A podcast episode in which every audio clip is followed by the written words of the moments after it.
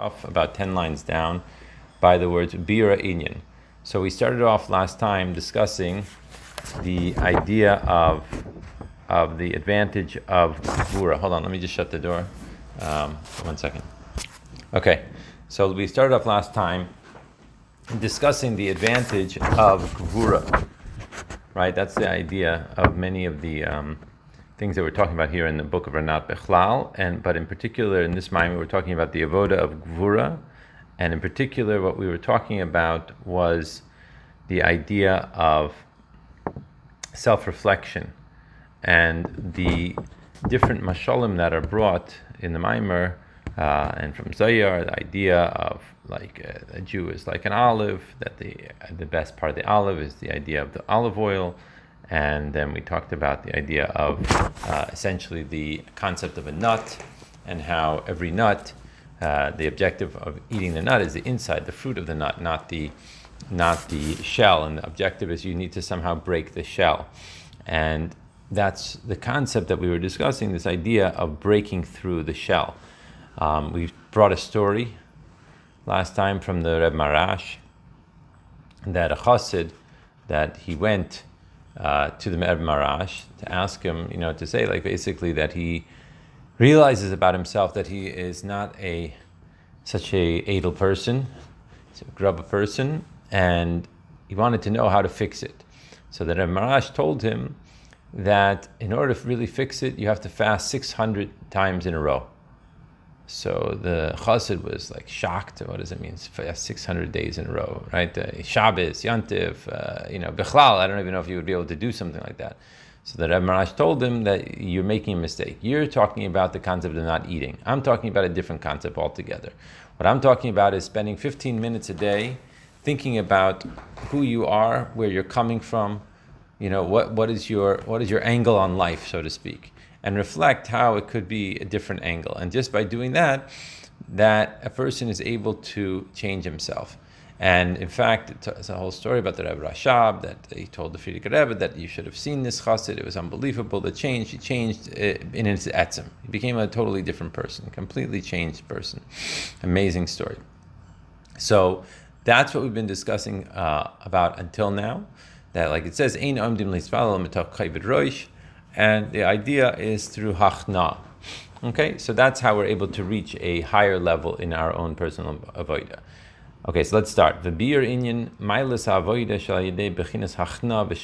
Let's understand uh, more clearly the advantage of the avoda that's coming through this subjugation, shiflus in, in general.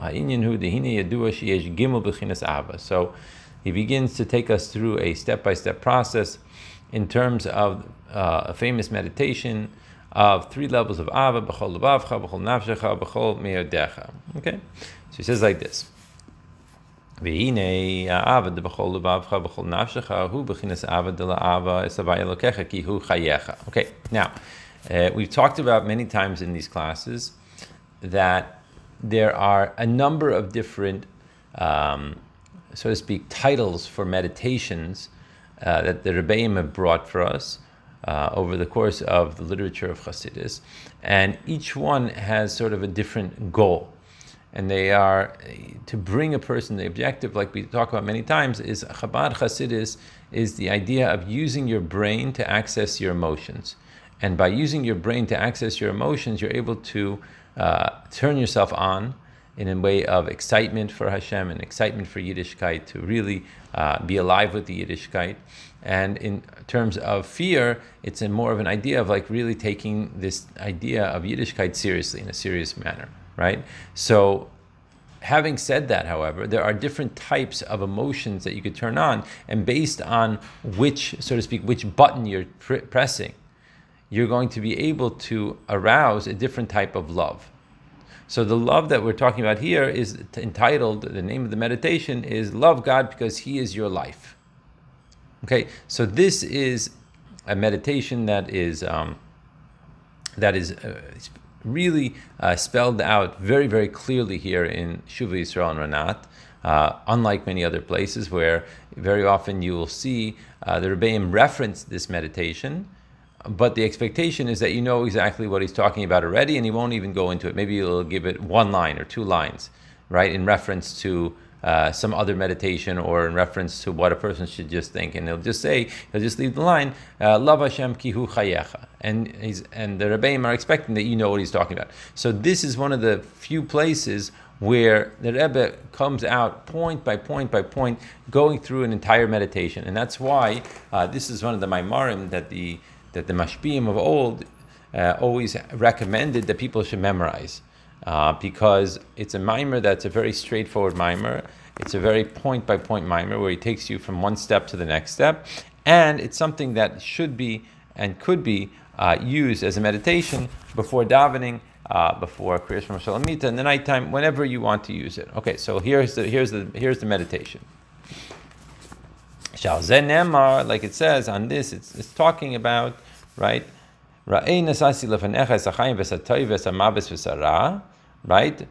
All the way at the end of the book of Dvarim, he talks about this point that here I placed in front of you life and good, death and evil. And should choose life. The other place that this is explained uh, considerably in a, in, in a, major way is a mimer from Eter called Achas Sha'alti, which I don't know if we've learned before together, but um, that's another place that he discusses uh, pretty pretty extensively this meditation. But these are two these are two of the major places in Chabad Hasidus that you see that he's referencing this. Why? So here he's starting. So this is this is like literally he literally takes you step by step through. Okay, think A, B, C, D, E, F, like this. So he says like this: That in everything in this world you have a physical aspect to the thing and a spiritual aspect to the thing. The ruchnius, right, is a level of chayes eloki, yeah, which is giving life to this physical creation. Like with an animal or a person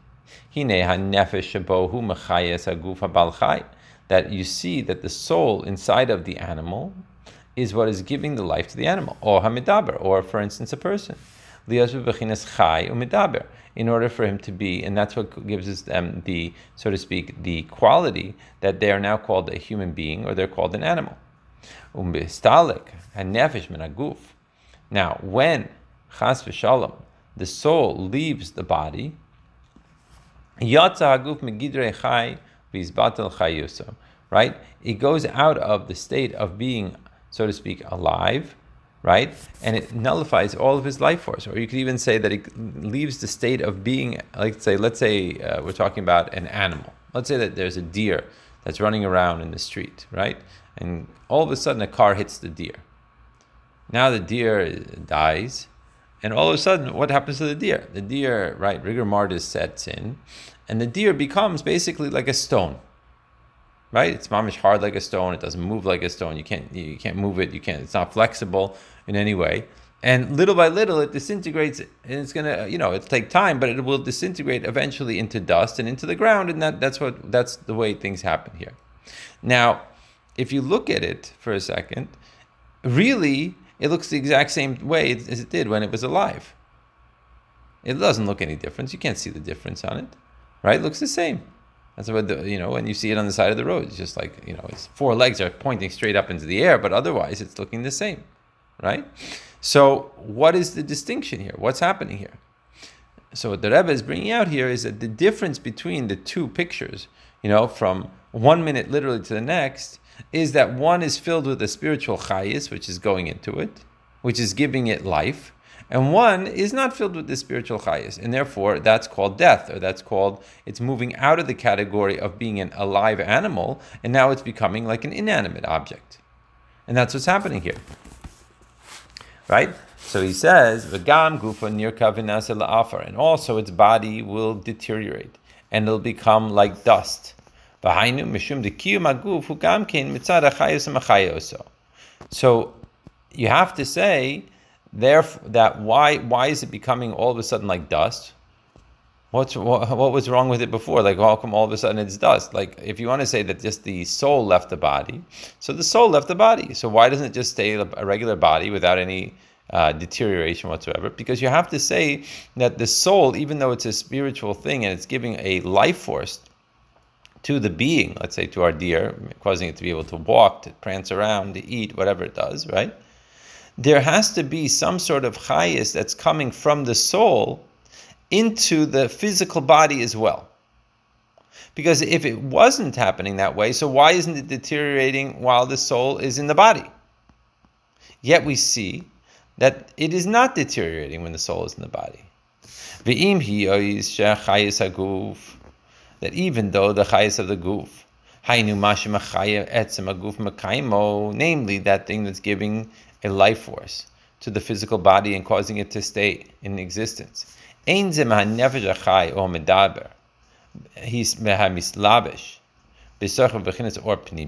though you have to say that in some way, you can't say that it's coming literally from the nefesh itself, the way it's mislabish in the body in a, in a pneumistic way, right?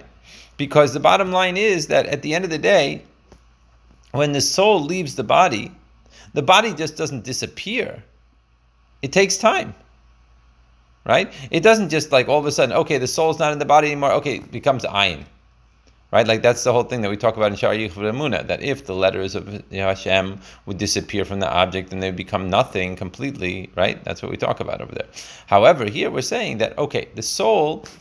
It's like a two-sided thing. On the one hand, you have to say the soul is having an impact on the body to some extent. Because while the soul is in the body, the, the body of the deer is not becoming dust on the other hand, when the soul leaves the body, it's not like it just disappears immediately either. It's still there. And however, over time, it will become dust. So you have to say that what? That you have to say that there is in the body or not in the body, but from the body or to the body, you have to say that there is a source that's specifically for the body, a spiritual source. And that that source is what causes the body to remain a body intact the way it is. So now, how? What's the connection?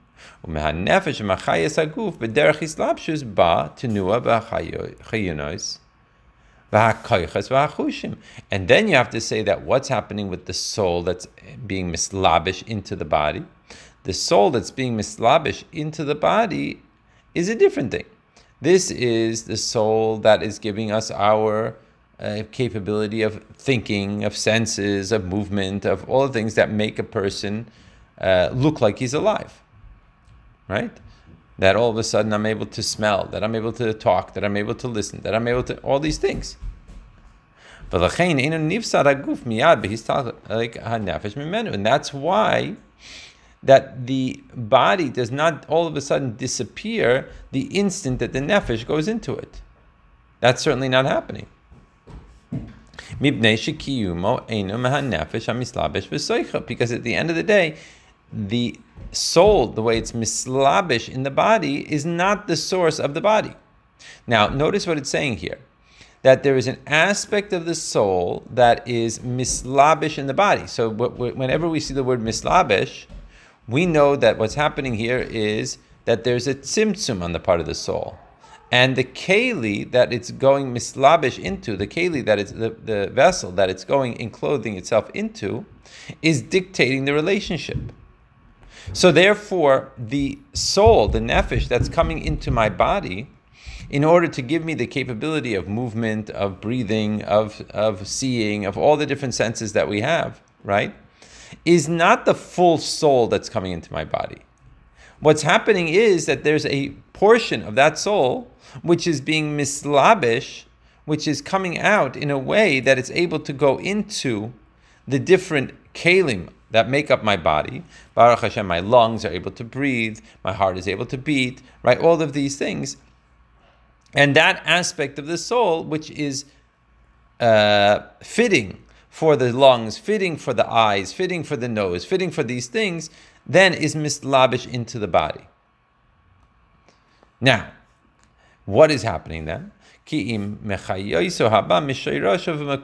must be that the body, this Gashmi thing, is getting a chayis, albeit not nachayis from the soul. So where is it coming from? It must be coming from its own shayrish, its own makor. Shehu miyuchad nefesh, which is distinct from the root and the source of the soul. So we have two different sources here. Good? Everyone's good so far? It's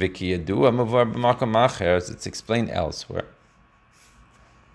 Mikol makom, nevertheless, nifsad. On the other hand, we have a problem here. We have a dilemma. On the one hand, you're telling me that the soul is not the chayis of the body. That the chayis that's going into the body is miyuchad to the body. It's special explicitly for the body. On the other hand, you're telling me that what happens that after the soul leaves the body, the body starts to deteriorate.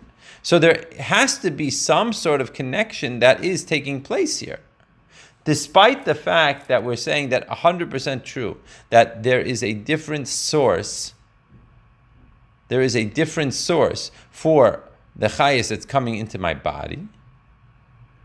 Nevertheless, you must say you must say that there is some sort of connection to the soul that's coming into my body as well. So let's go further. The however you look at it, because the, however we're going to break it down, however, at the end of the day, the body is not a physical thing in and of itself that has its own kiyum. It cannot last by itself. There has to be something that's there that is involved. There must be some sort of eloki, which is going into the body, which is enabling it to remain the body that we know. Good? So then he says, and for whatever reason, when this kayach, whatever it is, disappears, that's when the body begins to deteriorate and become dust. Until that point of the kayach that's disappearing, however, the body remains intact. So how do we work this? So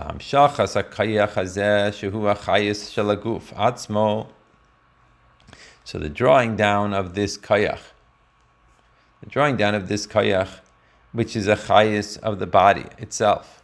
So he says like this. So what we have to say is that despite the fact that the kiyum of the body is not taking place from the soul that's mislabish in it, it's coming from its own source. Nevertheless, we have to say that somehow that the the koyach is being drawn down through the nefesh that's going into the soul. But that's the point. In other words, like this you have to say that what's going on is that there's like a almost like a um, pipeline, right? On the one hand, the soul is not the is not the kiyum of the body. It's not the source of the kiyum of the body. On the other hand, so it has its own source that is giving it life. On the other hand, when the soul leaves the body, you see that the body begins its deterioration process. So it's almost like a like a telephone, right? So while it's plugged in to the wall, so it's constantly at 100% energy, right? The wire, right, is just being a conduit for the electricity to get into the body similar to the nefesh, is a conduit, it's a pipeline for the energy from the source of the soul to go into the body. However, once the, the uh, phone is unplugged from the wire, you begin the countdown. 98%, 77%, 63%, 52%, until finally there's no more there's no more uh, energy in the in this in this phone. Now, obviously, the mashal is my own made up mashal, and therefore it's not exactly identical to what's really happening here because the phone does not disappear. What's happening is the chayas is disappearing. But but what we have to say is that in our nimshal, what's happening is that the soul is acting like a pipe almost like a gasoline pipe, which is continuing as long as it continues to be there. So the body continues to get its chayas, which is keeping it intact as a body, at 100%. However, once the soul leaves the body, what's essentially happening then is that the pipeline has now disappeared. So on day you know, at D Day, you know, on exactly that moment when the person passes away, the body looks exactly the same. Or when the deer passed away, the body looked exactly the same. Because it still has 100%, just like the telephone, it still has 100%. However, over the course of time, the percentage of chayas that remains in the body, which keep, is keeping it intact, starts to disappear. As that energy disappears, then the body loses its so to speak, its its uh, shape and its intactness, and therefore, little by little, becomes dust. Now, uh, we'll go back inside in a minute, but let's just remember why are we explaining this whole mashal? We ex- we're explaining it mitzad the angle of everything in the Gashmistika world is strong and as powerful as it looks, has a spiritual root to it. And if you were to remove that spiritual root from that Gashmiistic thing, whatever it is, then the Gashmias would not be able to have a cube. It would not remain intact. Sure, it wouldn't necessarily disappear like that, right? But it begins to disappear little by little by little by little by little by little. I mean, you can see the same thing, for example, let's take a, an example, and we're going to bring different examples here in a minute, but let's just talk it outside for a second, right? Uh, you see like a piece of grass, right? It's it's vivacious when it's plugged into the ground. As soon as you, un, you know, as soon as you uproot that piece of grass, you know, it takes only a, like a, a, few hours or whatever, and all of a sudden it starts turning brown and dried out and whatever, etc., etc., etc right? So the concept is that there's a spiritual aspect to everything and a physical aspect to everything. And when you are going to focus on this idea, you recognize that the spirituality is the real highest of the thing itself. And the physicality is the really, it's just, as we're going to see, it's, it's not alive. It's intact, but it's totally based on a set of circumstances which is re- causing it to remain intact. And those circumstances are spiritual circumstances. Okay, let's let's read it inside now. It says like this. V'hamshachas, let's just go back to the beginning of that sentence. V'hamshachas hakayach hazeh, the drawing down of this kayach shehu achayis, shalaguf, which is the chayis of the guf, atzmo, kiyumo, nimshach gamkin al yidei hanefesh dafka. This is also, this chayis, which we just explained is its own uh, has its own uh, particular root. However, it is being drawn down through the nefesh. That's why immediately when the nefesh is going to disappear, so then it it does not remain a pipeline to give the chayis into the body. But the V'lachein hu nifsad. That's why it is it is disappearing. Good, good. Now we have an interesting uh, little um, parenthesis here. Let's just let's just look at it for a second. So he says like this: V'hagam. So we have a question.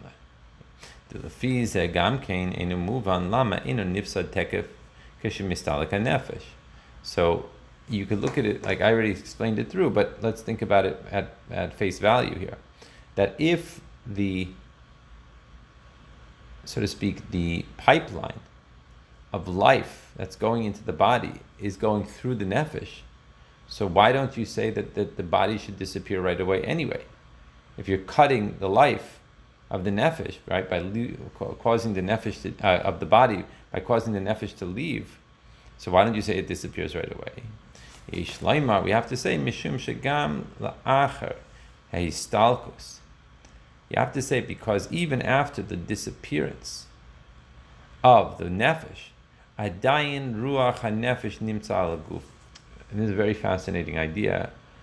Uh, he says like this that even after the disappearance of the ruach from the soul, it causes, there is, however, even after the nefesh leaves the soul, there's still a spiritual entity, right, that is still on the body itself. And there are differences in this. The shlosha yamim, v'shiva, v'shloshim, v'yud beis chaydish, etc. Kasu, b'sfarim, like it's written in different uh, svarim. Here he's talking about the Zohar and the Arizal. Now, what he's saying here is like this. What he's saying, and this is why, chas v'shalom, we should know from such things, when a person passes away, there are different orders in terms of how to mourn. Right? There's the first three days of the worst. Then comes the idea of Shiva. Then comes the idea of, right, the shloshim of a person. Then comes the idea of the yahrzeit of a person. Right? And what essentially it is, is that over these different periods of time, the soul or the energy that is connected to the body becomes less and less. And at each step of the way, this energy, the spiritual energy, winds up leaving the body. Ayin mashakosov b'Yerushalmi, Moed Katan, etc., Shraba, etc., etc., Nafsho, right, Alav, etc., V'lachein zman hazeh gam kein haguf kayam. So that's the reason why the body doesn't just disappear right away, because it still has these spiritual aspects on the body. Ve'etzem luz nishayer kayam la'ilam. And the luz bone, right, which we talk about, right, we put uh, in the back of our heads on Motzei Shabbos, we put the wine from it right there, right, that winds up remaining forever because from that bone, which everyone's going to be, so to speak, recreated, right, in times of uh, Amesim, right, from that bone, the chayas never disappears. Okay? So that's the idea of this of this uh, scenario between the body and the and the soul, and how the body remains, and how the soul remains, and and how the body begins to lose its state of being intact over the course of time. Good? Everyone's good? All right, so let's uh, let's stop for now, and um, Hashem will continue uh, tomorrow. So I, I'm putting this up